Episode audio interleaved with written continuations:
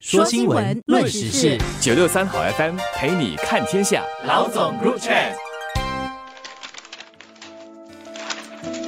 各位听众朋友们好，我是联合早报的永红，我是李慧玲。哎，我们今天再聊一下习拜会，中美元首旧金山峰会。上次我们聊的时候是还没谈，这就是谈好了，见了面。永红有比较近距离的一些观察。这次到了那个旧金山，但是实际上你可以真正进去费洛利庄园的，也就是白宫的，跟习近平身边的一些记者，嗯，也很靠近是没有的，但是节奏是一直跟着他们啦，嗯，但是路上你还看到，其实第一个最接近的是看到习近平到的那天，那个旧金山的市中心，他们当地的华侨华人啊。夹道欢迎他，嗯，然后其实他的那个华侨华人这边是讲普通话，这边是讲广东话的，哇，就是香港组织，这边是大陆的哪里哪里组织，他们都拿旗，有很多警察在维持秩序。不过我觉得他给欢迎的这些人留出蛮大的空间，那个路边都是很大面的中国有示威抗议吗？有两个人，但是我觉得他们都讲好了，因为那示威抗议的人，我看到的两个没有喊口号。有人在那边举牌子，但是他不出声，你知道吗？美国也有临时演员。就我就觉得这个是不是为了要有一点示威抗议，所以你安排一个配合度比较高的在那边，然后其他的那些支持者他们就拿很大的国旗，想办法把它围起来遮住。嗯，对，然后不过秩序还好，而且现场迎接的人他们还用很大的喇叭播那个歌唱主播，很大声，隔壁一条街都听得到，就感觉到这个很小的一个细节，我就觉得美国还是。很给面子啦，而且要确保习近平到的时候不会给他看到他不想看的东西。那个时候你就会感觉到美国也是很认真，想要万无一失的办好习拜会。我觉得很多细节，大家上周看到新闻报道、看到视频，其实都能够看到。美国还给他准备旧照片，他以前去旧金山的那个还有一点帅气的照片，呃，很多这些细节，从这些细节你可以看到美国展示的是一个比较友善的一个态度。你说美国人大拉拉的，但是其实他这些外交的这些细节，其实他想做的时候是可以做得很好，包括给彭丽媛预祝生日快乐。我想他这些传达出来的信息。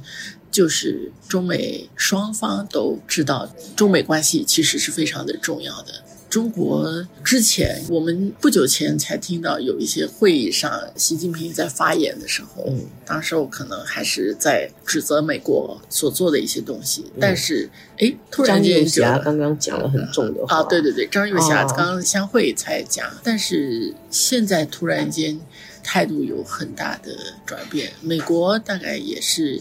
玩到现在就觉得差不多，现在应该要收手，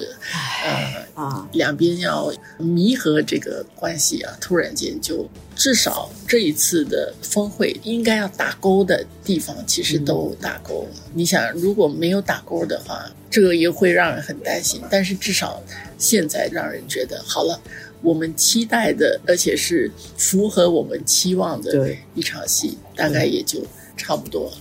不过有一个其实很值得注意的一个细节，就是习近平他见拜登的时候，他说了一句：“他说这个地球容得下中美两国。”这个什么弦外之音吗？因为他以前每次说的是若太平洋够大，容得下中美两国。现在从太平洋容得下中美两国，变成地球容得下中美两国了，叫比较大的一个。那你马上想一个问题，那是不是太平洋容不下了呢？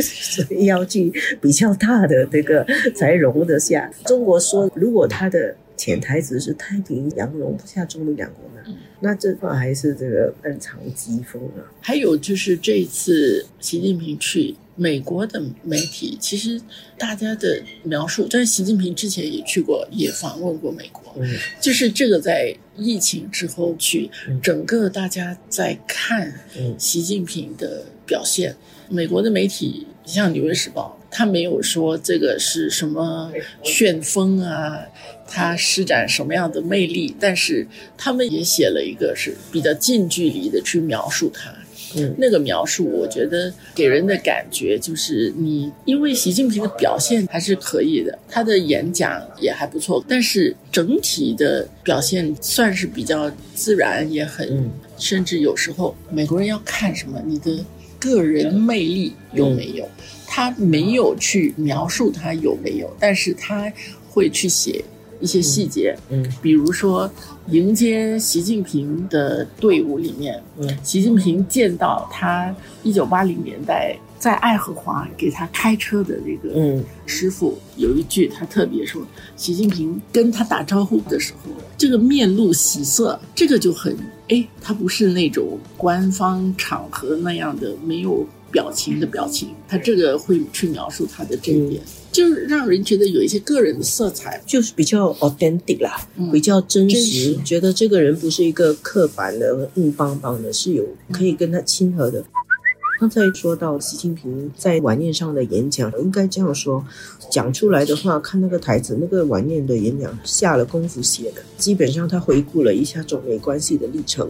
然后他要讲的重点就是说，然后他有一句话蛮精彩的，他说中国从不读美国书。啊，所以美国也不要读中国书，这个其实回应拜登的。嗯因嗯为拜登每次讲 "is always not wise to bet against America"，所以他也回答就还是展现一种跟美国乐见彼此发展的那个迹象。包括他跟拜登讲说，中美两个大国的发展都是彼此的机遇，他们其实努力的描绘出一个比较正面的一个氛围啊。我想，我们的李显龙总理在会后接受我们媒体采访的时候的那个分析，基本上还是很到位的。他说，中美关系现在算是稳定下来，嗯但是它结构性其的问题其实是没有改变的。嗯但是至少是已经稳定下来。那我们接着看美国总统选举，这个并不是中国所能够左右的。